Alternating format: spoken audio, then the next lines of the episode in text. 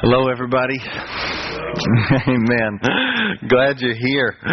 And I'm glad to be here. Been on vacation for a little bit, so haven't been up here for a while. So I'm looking forward to being with you. We are in a series right now as you turn to the book of Revelation, it's the last book in the Bible. Um, we are in a series right now entitled Behold Our Savior. And we just wanted to take four weeks looking at Jesus. The Bible promises that um, we are more changed. We find greater joy um, when we see more of Him than when we see more of ourselves.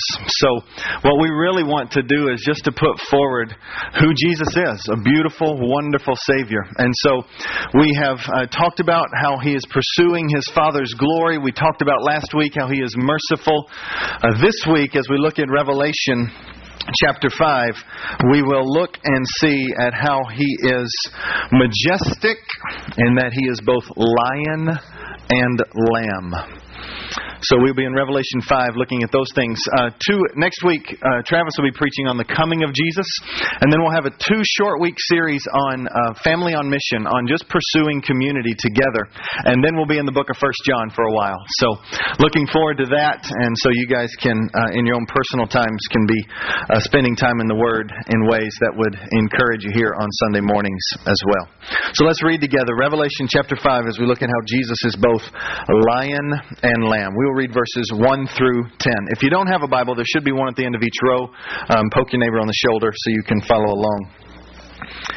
The Word of God says this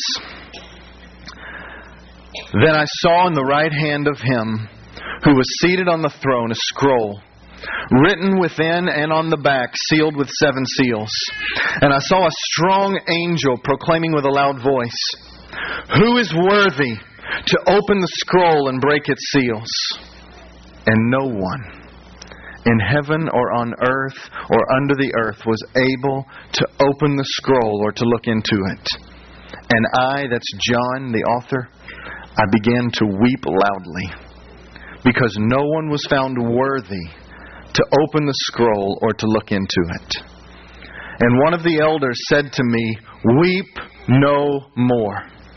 Behold, the lion of the tribe of Judah, the root of David, has conquered, so that he can open the scroll and its seven seals. And between the throne and the four living creatures and among the elders, I saw a lamb standing as though it had been slain, with seven horns and with seven eyes, which are the seven spirits of God sent out into all the earth. And he went and took the scroll from the right hand of him who was seated on the throne. And when he had taken the scroll, the four living creatures and the twenty four elders, they fell down before the Lamb, each holding a harp and golden bowls full of incense, which are the prayers of the saints. And they sang a new song, saying, Worthy are you to take the scroll and to open its seals. For you were slain, and by your blood you ransomed people for God from every nation, every tribe and language and people and nation. And you have made them a kingdom and priests to our God, and they shall reign on the earth. Let me pray for us. Father, I pray that as you give us a small glimpse into the glory that is the day when your children will see you face to face. When you give us a glimpse, I pray, O oh God, that we would stand in awe of you as both lion and lamb. That we would see you as both majestic and powerful and worthy of all reverence and fear and as a lamb, gentle and tender, merciful, sacrificial, even for sinners. And so I pray that you would leap off the page and there would be something so shocking that would happen in our time that you would get bigger, we would decrease, our joy level would rise, our faith would, would grow, and we would have hope as we leave. Because in your lamb like ways, you are near to the brokenhearted, and you save the crushed in spirit. So please comfort where there is comfort needed. Please admonish where there is admonishment needed. Please build up where people feel tear down, torn down. Please come alongside where people are lonely. Show yourself as strong and stable as you are. I pray this in Jesus' name. Amen. Amen. So early on in uh, TCC's history, that's Treasuring Christ Church, we shorten it. Um, in TCC's history, I went to Chiang Mai, Thailand. And we went there to encourage some of the international workers that had been sent out from TCC. And while we were there, we not only spent time encouraging the workers that were there, but we also wanted to get to know the culture. So there's a part of Chiang Mai where, as you go, there is an elephant village where these elephants have been trained to um, just do all kinds of amazing things. They were playing soccer, they were painting pictures. They, I mean, you would ride them like you would a horse. I mean, it, it was intense. So we go to this elephant village, and I walk in. And the very first thing when you walk into the door, or not the door, but when you walk up to this opening, like, gate thing, they say, Why don't you come over here? And so I was curious as to why. And so we come over here, and as you turn the corner, you see this massive elephant. I mean, these things are beasts. And you see this trunk wrapped around a person's waist, like he's giving it a hug. And so I have a picture of myself being hugged by Mr. Elephant. Okay? So here's the deal. I don't know if you know much about elephants, but they're, this is a small one overall, and I feel very dwarfed. So, in their trunks, they have over 100,000 muscles and tendons. They can rip trees out of the ground with just their trunk. Okay? And they can carry up to 400 pounds with their trunk. I weigh about 180. It would be nothing for this trunk to just squeeze and I would be no more. And yet, in a sharp moment of stupidity, I walk over to this elephant, and this little guy over here, he just waves his arm. And this elephant, which was just kind of having a, a trunk that had a mind of its own, all of a sudden goes, boom and it comes across me. And at that moment, I don't know if you can tell, this hand is lightly kind of on this trunk with a lot of trembling. There is this strong sense that at any moment I could die. And yet, for some weird reason, I'm happy. And I want this picture. Like, I volunteered for this, okay? And I began to just be reminded of just what majesty and what gentleness was expressed by that moment. And when Jesus is described in the scriptures as both a lion and a lamb, he is both. When we behold our Savior, we are beholding Him as a lion, majestic, powerful. We should stand in awe. At any moment, He could crush us. And He is also, at the exact same time, a lamb, gentle, tender, merciful, loving. And so, as we look in the scriptures here, we're just going to take this time to understand our great God because He is both. He is the hurricane force winds that could decimate a city, and He is also the gentle breeze that cools you off on a 90 degree day. He is both. He has that kind of power and majesty. And so, as we look at Revelation chapter 5, I had read this passage over and over for many years, but I rem- remember the first time I was kind of exposed to this kind of tension a lion and a lamb all in one. It was from reading the book Seeing and Savoring, Savoring Jesus Christ by John Piper. And he began to bring those tensions before my eyes. Then I began to read another man named Jonathan Edwards, who also um, began to express those tensions for me even deeper. And then I realized recently that so many people have been talking about these tensions for years.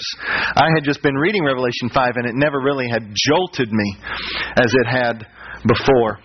And so now, as we go through Revelation 5, we're going to let this passage be the outline for what we do today.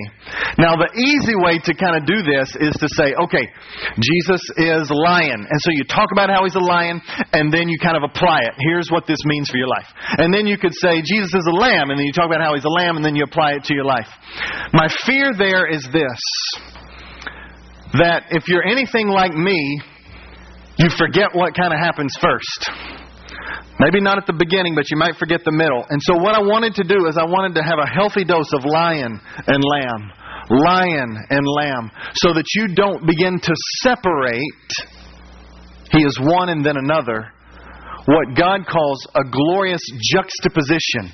They're meant to be brought together in closeness. And so that's how the, the sermon will go. We'll highlight one, then we'll come with another. We'll highlight lion, we'll come with lamb, and we'll just go back and forth through that. And then hopefully applying it to our lives to see how we approach Him and how we imitate Him. So let's look at it together. Revelation chapter 5, verses 1 through 10 verses 1 through 10. Now, immediately you might have heard as I was reading some language that sounded a little sketchy. You know, um, some seven horns and uh, some, you know, seven eyes, and all of a sudden you're, you're getting a little weirded out, especially if you've never read the Bible before. You think, this is all it is. I think I should leave. Well, I'm glad you're still here. And what this is is what's called apocalyptic literature. It's a genre, kind of like poetry or narrative. Apocalyptic literature is a literature that is written with a lot of symbolism. So in the book of Revelation, it is written at a time when Christians were persecuted by Nero in the government of Rome. And so this letter, this book is written in such a way that it is clearer to the believers, but a little more cryptic to the persecutors. And so the, the language is meant to be understood in symbolic ways. And a lot of this imagery, a lot of the, num- the numbers, they are given definition in the Old Testament Testament, which a pagan Roman culture would not have fully grasped. So, Let's look at the beginning. It says, verse 1 Then I saw in the right hand of him. Who's the I? It's written by John, the Apostle John, one of the twelve, but he was also one of the inner three um, who was really near to the Savior's heart. Church history actually says that John, as most of the apostles were, uh, martyred. They were killed for their faith. The history goes that John was actually, they tried to boil him for his faith, and he survived. And so, because they felt like they couldn't kill him, they exiled him to the island of Patmos. And it's this island from which he writes the book of Revelation. Now, the book of Revelation is a large yet small kind of window into what's to come. The reason I say it that way is because he is seeing things beyond himself which is larger than life, that, that is, being in the presence of God and His glory, and yet He is articulating it with limited language. And so, in that way, it's smaller than the reality is, and yet He's seeing a time when all things will be made right. And so we look here, and the, the picture is that God is on his throne. Who's on the throne? The king is on the throne. The one with all authority is on the throne. God the Father is on the throne, and he has a scroll in his hand, and it's written within and on the back and sealed with seven seals. Now, scrolls back then written on the inside and on the back. It's kind of this double layered scroll, which meant it was all the contents were written on the inside and then a summary of those contents were written on the outside. And so then it was rolled up and it was sealed. Documents like a will the last will and testament, they were written with this kind of documentation. Something so important, like what's going to happen after I die, was written with this kind of a special document. And now this document is taken and it's rolled and it is sealed with seven seals. The number seven in the book of Revelation is, is a number of completion and fullness. So it is talking about a seal that is so complete and so full that nothing can break it open. And this is why, in verse 2, it says this And I saw a strong angel proclaiming with a loud voice. The call is going out to everyone. Who is worthy to open the scroll and to break those full, complete seals? And it says on verse 3 And no one in heaven or on earth. Chapter 4 let us end that there were elders there that were giving praise to God, there were creatures there giving praise to God. And he's saying, No one in heaven or on earth could be found to break open this seal. And so in verse 4, John begins to weep loudly because no one was found worthy, honorable enough, beautiful enough to open the scroll or look into it. Now, when I read this, it, it hit me lightly, but the more I thought on it, I'm like, why is why would he cry? Well, the picture is this. The picture is like you have a child who has fallen into the water, and this child cannot swim and is drowning, but you can't swim either. And when that child falls in, you cannot rescue this child. And so what do you do? You scream out, Come, help, somebody rescue the child, while the child is drowning right before you. And when no one comes at that moment, you weep and you weep loudly. The picture is God's salvation plan, His rescuing of sinners, all wrapped up in here. Who has the authority to stand in the place of sinners and rescue them? Who has the authority to deliver them and to bring them to Christ at the end of all things? Who has the authority to render the salvation plan effective? And he looks around and there's not a soul. And we're all condemned to a sinner's hell. We're all condemned to death. And he weeps loudly, and then someone stands up. And one of the elders, verse 5, says this Weep no more. For behold, look, gaze into the lion of Judah. The root of David has conquered. The devil has not won. Death doesn't have a sting for those who trust in Jesus. The sacrifice has been paid. The lion has conquered his enemies and has put everything under his feet. There is one worthy one worthy to open the scroll and to say, This plan is going to happen a plan of salvation for sinners. That sinners could be in the midst of a perfect and holy, beautiful God forever and ever and find joy like they could never imagine. Suffering being wiped away and being in the presence of our glorious God. It will happen because the lion is there. Weep no more, John, because the lion of Judah is there. Jesus is that lion. Jesus is here described as a lion. Now, you've got to understand, I'm not here to insult your intelligence at all. But I do have to say something because it's necessary to understand it's not a one to one. Jesus is not a lion, meaning he is not a furry animal, okay? And he is not a lamb that he is woolly and stupid. Which means everything about these animals are not meant to be thrown upon Jesus. Okay? But when you wake up and a lion is in your face, what do you think? You think power, majesty. You think might. You think awe and fear. This is the picture the Bible gives of a lion. Genesis 49 says that this picture of a lion, it's a prophetic picture. It's a picture that promises that a, a, Savior will come. And when it talks about the Savior, it talks about it as a lion. And that lion is strong and mighty. In Numbers 23, a lion is called majestic. This is what a lion is.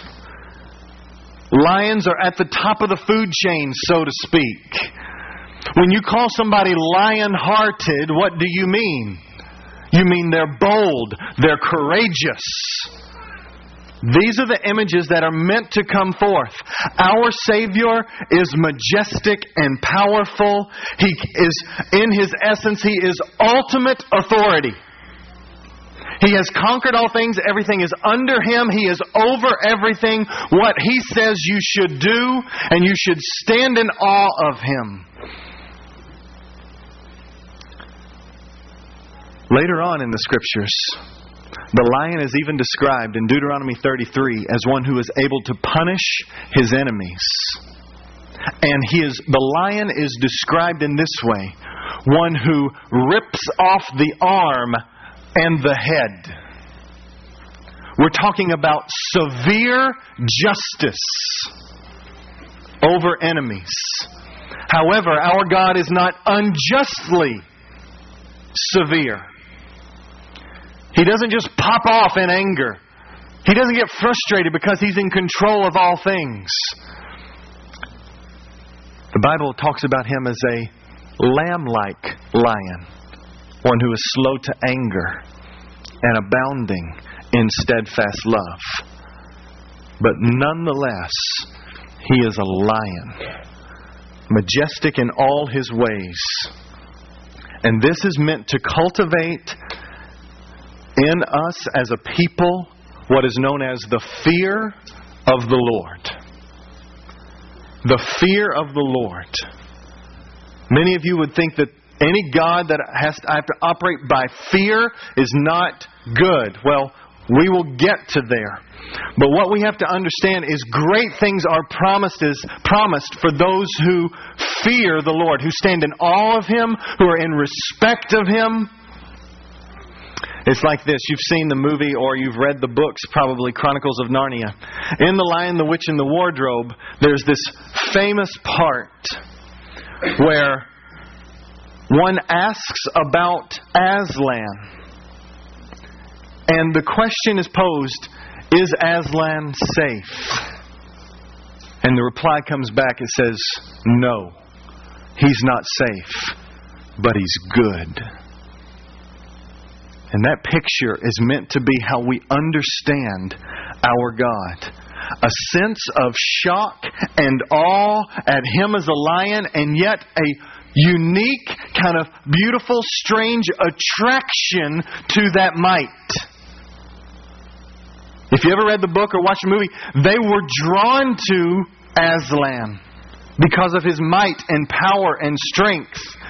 And yet there were moments where it was just awe, reverence, kind of being taken aback.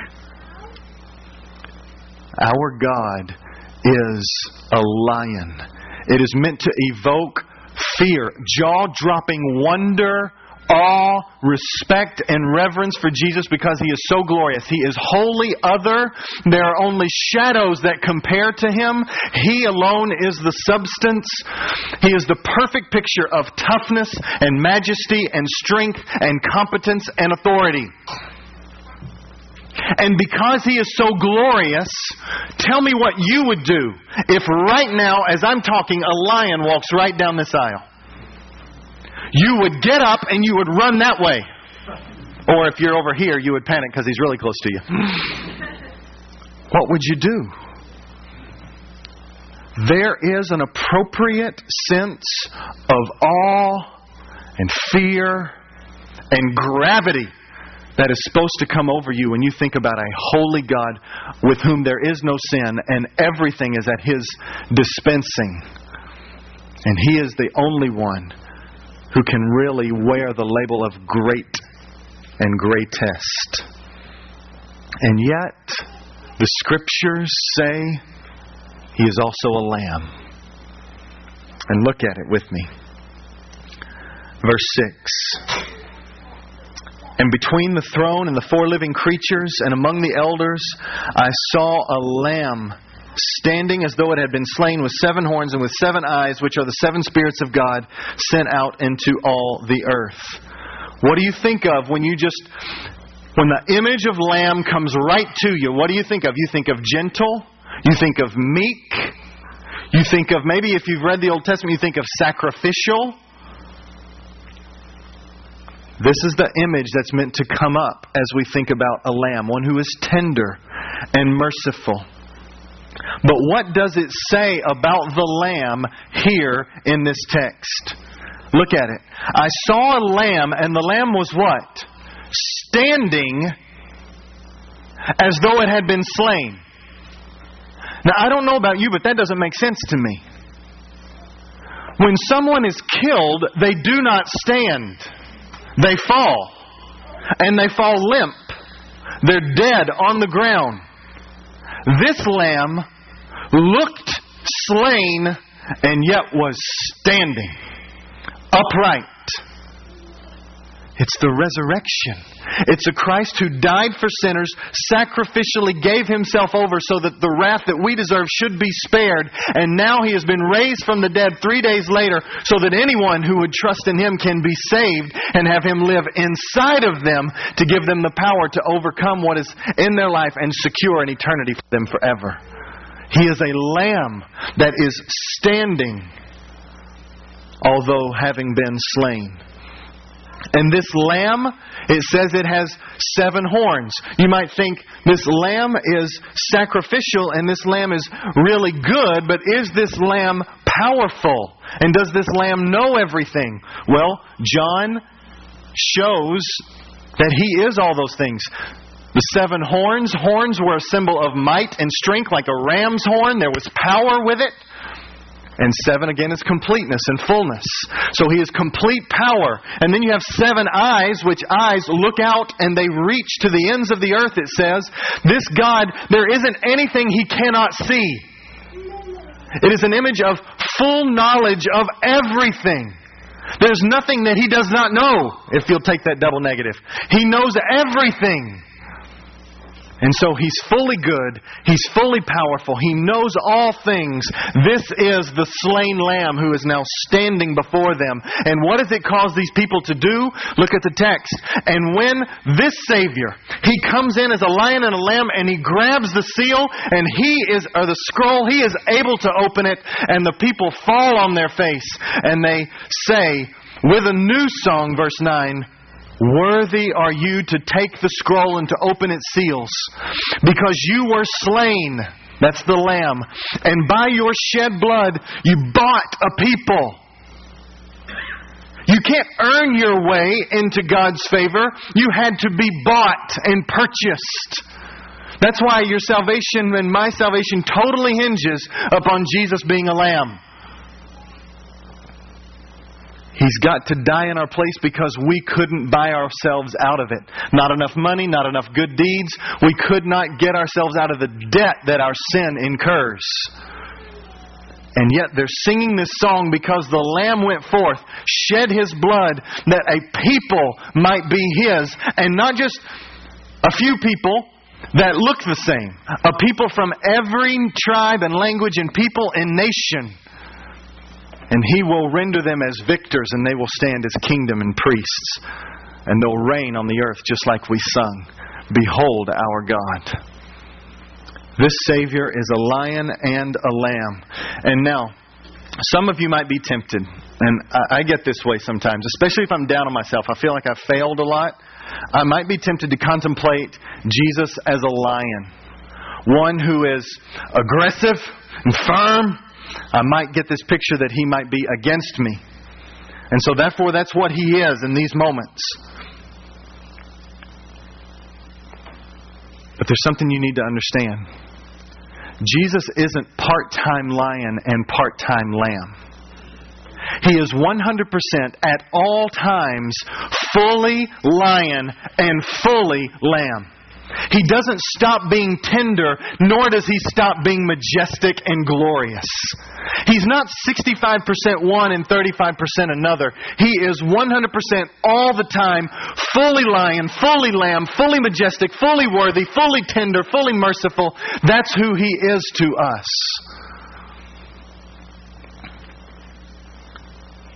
And it is that glorious lion and lamb that we read about as we continue to read on in the book of Revelation.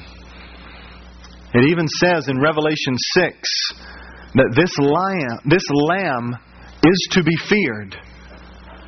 So much so because the enemies of God are seen, and remember, the enemies of God, when, when that is used, it's many of you might say, I'm not an enemy of God, I'm not against God. But you have to understand, enemies of God are those who are sinful and do not say that Jesus is their only hope to be rescued from their sin.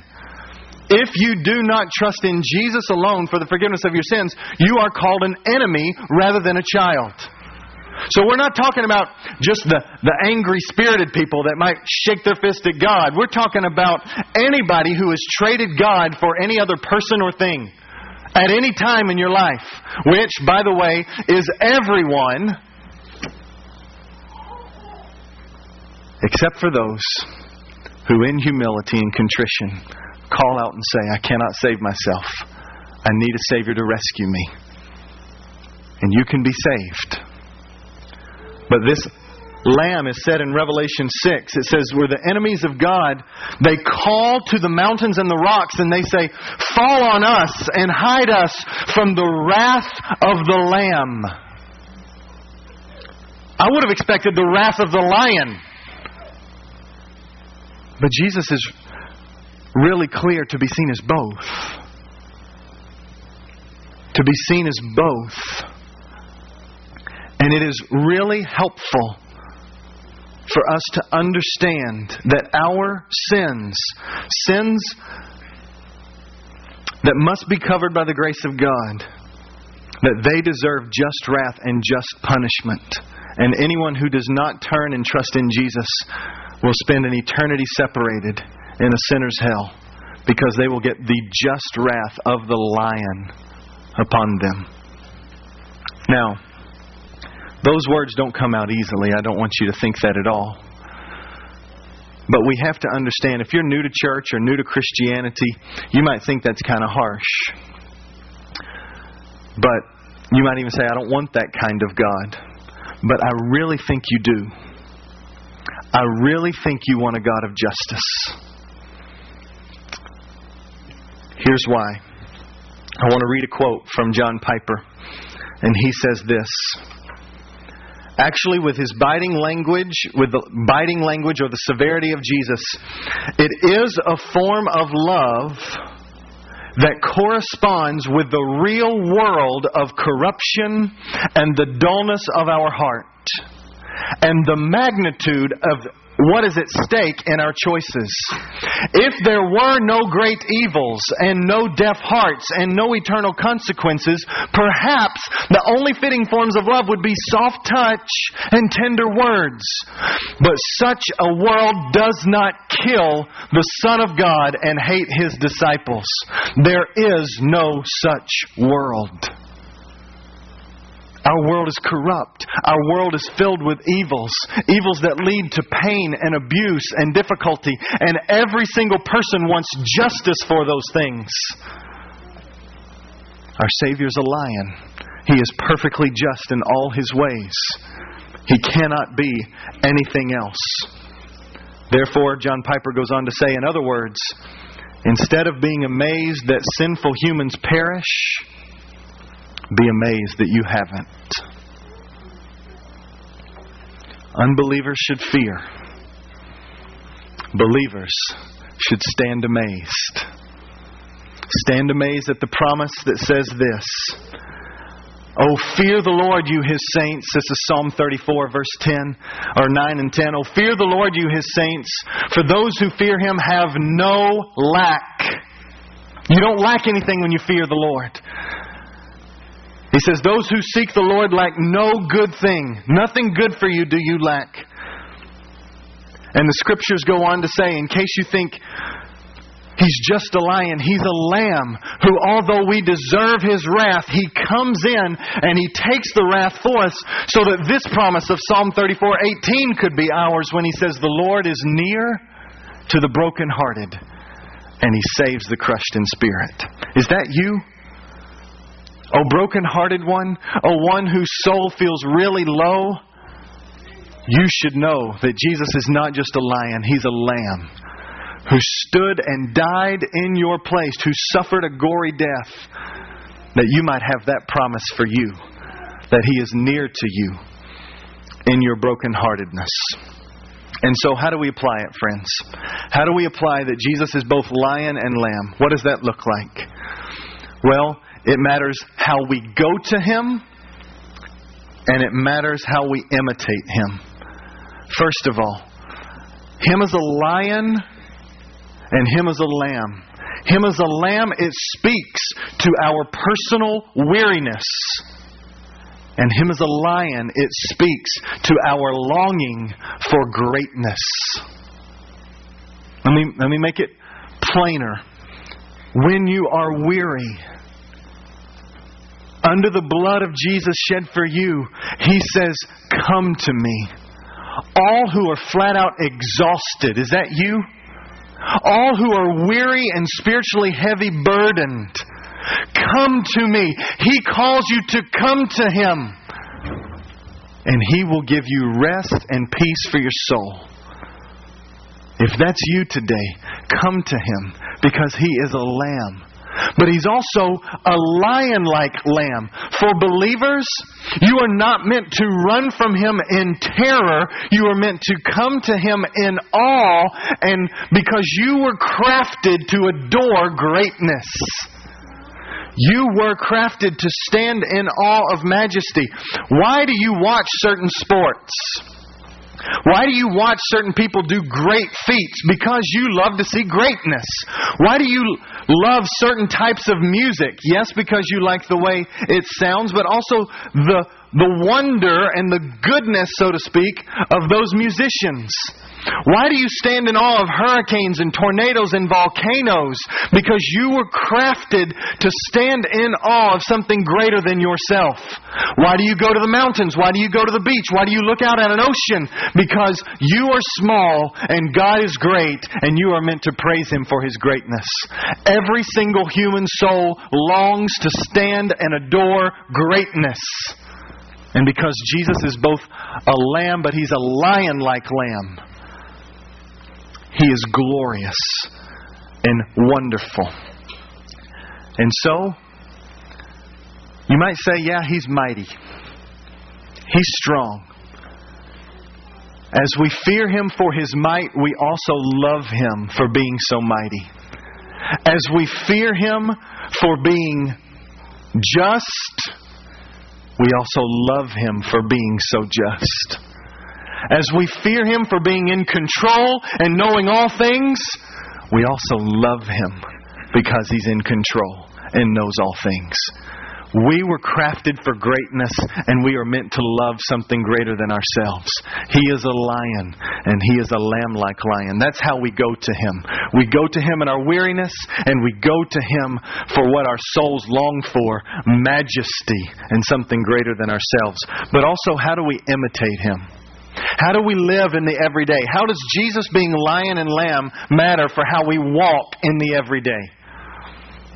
Well, first of all, I think we can imitate him as a lion. What might that look like? Well, I thought about it in terms of parenting. Maybe this will help with the uh, analogy. Parenting is this wonderful mix. It's supposed to be a firm word and yet a tender and loving heart, right? Um, love that corrects. Um, that's what's supposed to uh, be also accompanied by a love that comes alongside. So last night we told our uh, little three year old uh, to go to bed. His name is Justice. And I don't know if you know many three-year-olds, but three-year-olds in general, they're just pretty cute. Okay, they can't, they don't have English down really well, and so everything's kind of choppy, and they make you smile when you look at them. At least they do me. Um, and so we were looking at our cute little boy, and we said, "Okay, let's go upstairs." And he says, "No, I'm going to clean up with Shia first. That's not okay in my house. Why is that not okay? Why is that not okay? Is it okay for us when God gives us a command to say, no, not right now? No. it's not. And our whole role, especially in the first seven or eight years, is just to communicate loving authority. That what we say should be done. Because if they begin to trust you and your boundaries, then they will be able to transfer that in trust for God. And so, my wife was the one that gave the command. She stopped, which is first sign of good parenting, having to stop what you're doing. It's one of the hardest things in the world because you got so many things you're trying to do. Stop what she was doing, and she gets down on his level and looks at him in the eyes. Step two, eye contact. And she grabs his arm, not with anger, but a sense of, this is clear, we're having a discussion. And as she looks at this precious little boy who is now having a little bit of shaking, you do not tell mommy and daddy no. You obey mommy and daddy. Yes, yes, mommy. Yes, mommy. And he's just, you know, is fear okay? Yes, it is. You say, oh, how dare you say that? Do you want them to be afraid of a car that runs in the middle of a street? Yes, you don't want them to run out there. What about a hot stove eye? Do you want them to just be casual about that? No. And you do not want them to be casual towards the commands of God, and therefore you're a direct reflection when they're that age. And so, we look at that little boy and we say, Now let's try again. Mommy said, Let's go upstairs. You say, Yes, Mommy. Yes, Mommy. And he runs up those steps. Is that okay? It sure is. I think it's how we imitate our lion like lamb of a Savior. We do that when it comes to what He's asked to do. We do that when it comes to hitting others. That's not okay.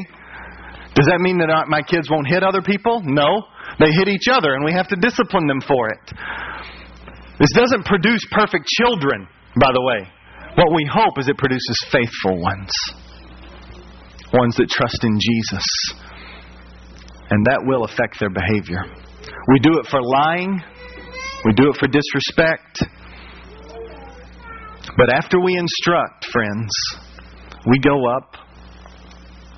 We might give it some time, but we hug and we kiss and we play. I promise you this there are more tender moments, more lamb like moments, than there are lion ones. Moments of prayer, moments of reading books, moments of playing together, moments of laughing, moments of dance parties, which, hey, I invite you to, but they've usually just are our family. Eating favorite foods. These are moments of tenderness. But if you do not demonstrate lion like lamb qualities, you will be one, controlled by your kids. Your kids who are foolish until Christ invades their lives will begin to determine what is right and wrong in your home. And most importantly, they will not understand this tension about their glorious Savior that He's both lion like and lamb like. We must have a love that overlooks offenses, but we also must have a love at times that speaks a firm word of correction. Not just as parent to child, but as brothers and sisters in Christ, so that we might run from sin and run to our lion like lamb of a Savior. Now, some are tempted to view him as only a lamb a lamb who is really tender and gentle and forgiving. And I want you to see him as that, especially you who are battling with self condemnation. Please see him as that. But when we do not tremble at our blatant disregard for the Word of God, when we lust for people and possessions instead of fighting against that kind of sin, and we casually throw the banner up, oh God will forgive me, then we are missing the glories of our Savior. That forgiveness cost Jesus his life, and it was a gory death so that we might be forgiven. May we not be casual with our sin. May we hate it. Because the lamb like vulnerability of the sacrifice of Jesus was the only thing that protects us from the wrath that we deserve. So, how can we imitate him as a lamb? What did a lamb do? He gave his life as a ransom for many. And so I just ask you this question. To love like a lamb loves, at least like the lamb Jesus loves, means vulnerable sacrifice. And I just want to ask you one question. What does that look like for you right now? Maybe a name will pop into your mind, maybe a face, maybe a context like work. What does a lamb like love look like for you right now? And when you do it, don't do it to earn his favor, do it to imitate the Savior. Do it because he's worthy. Do it that he might be adored in your heart and in the lives of others. You stand in awe. I'm going to end with a prayer because I think this is the last way to apply this. And it is when I spend time with brand new believers, I go through seven things. Take one week for each thing, and we just spend about an hour, and then they go and they read some scriptures about it, and we come back and talk about it.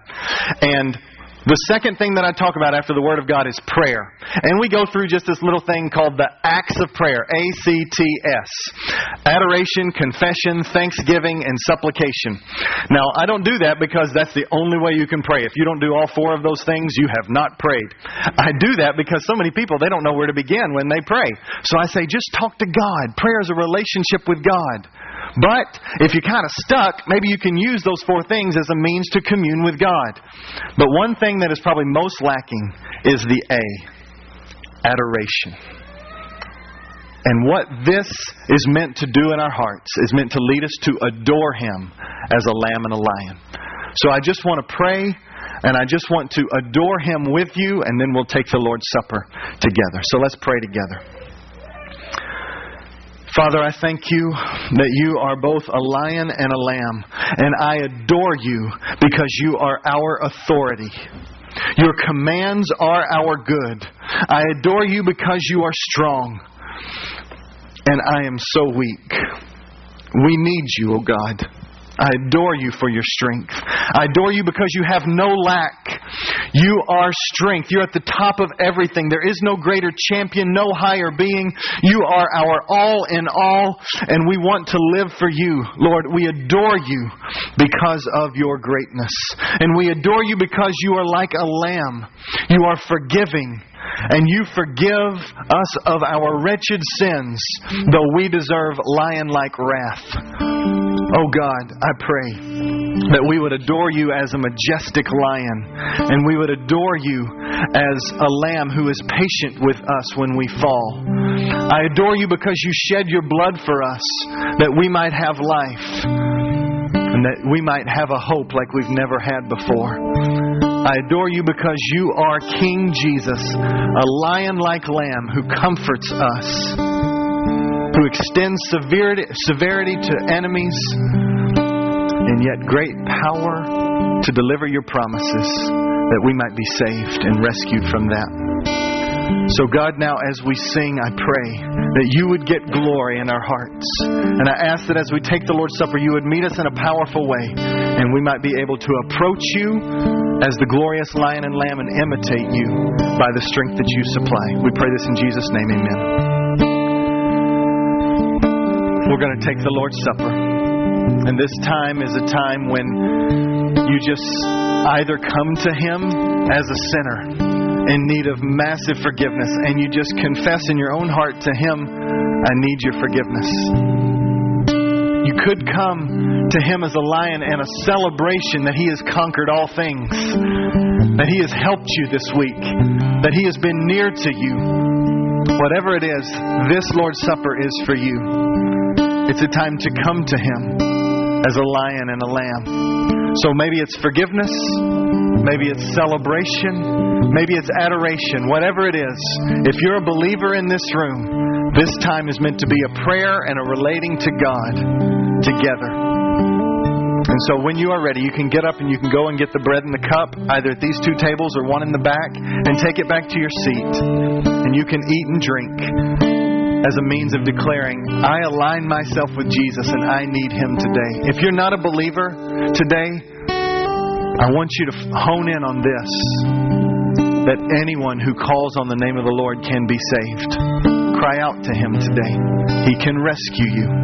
And so use this time not to take of the Lord's Supper, for there are warnings for those who take it without being a believer in Christ. But this time is for you to call out to Him, to know Him.